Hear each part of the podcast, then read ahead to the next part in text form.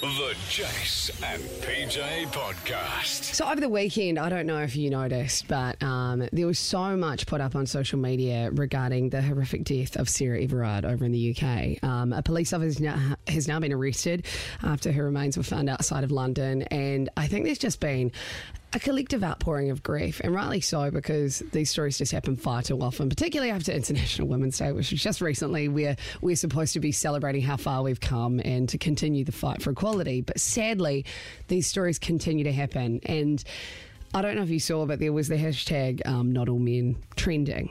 And uh, you know what? I, I, of I completely agree with that. Of course, it's not all men, but it's interesting how the focus continues to come back to that chat. And the focus on how women need to protect themselves continues to come up. Like over in the BBC, it was like women need to do better, what they can do to look after themselves. And still, this conversation is not being put on men needing to act better because at the end of the day that's what it comes down to. And i think it really finally clicked with me over the weekend. Like i know this conversation has continued to come up.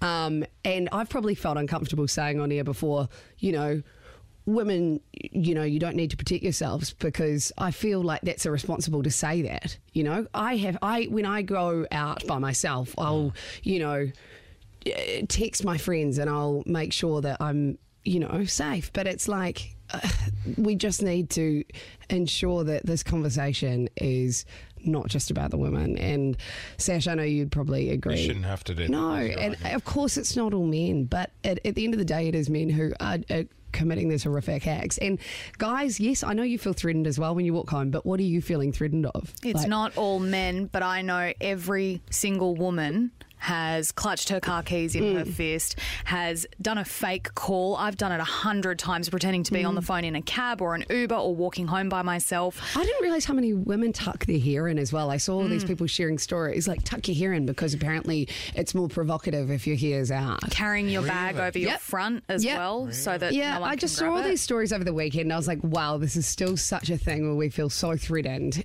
And what can we do? What can we do to finally make a change? So here's a question.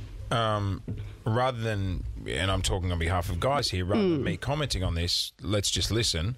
What can we do better?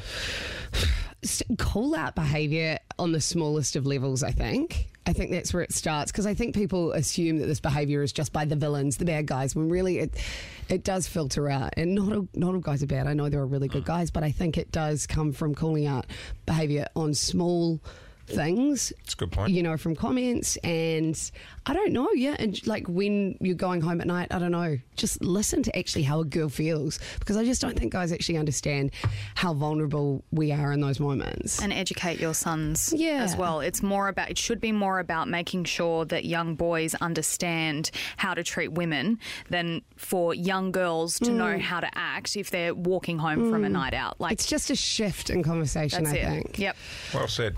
But yeah, I just did notice an outpouring over the weekend, and it's like, wow, this just keeps coming up. Yeah. All right. Well, it's just gone. I'm hey, I'm shutting up and listening this morning because no, but I think that's the key. I don't want to get into a debate about it. Like, there's nothing. To Mm. I just say. think it's the moment to talk about that. And I understand that guys are like, it's not all guys. And God, we're not saying that. But I just think there needs to be a shift in conversation. This is the Jase and PJ Podcast.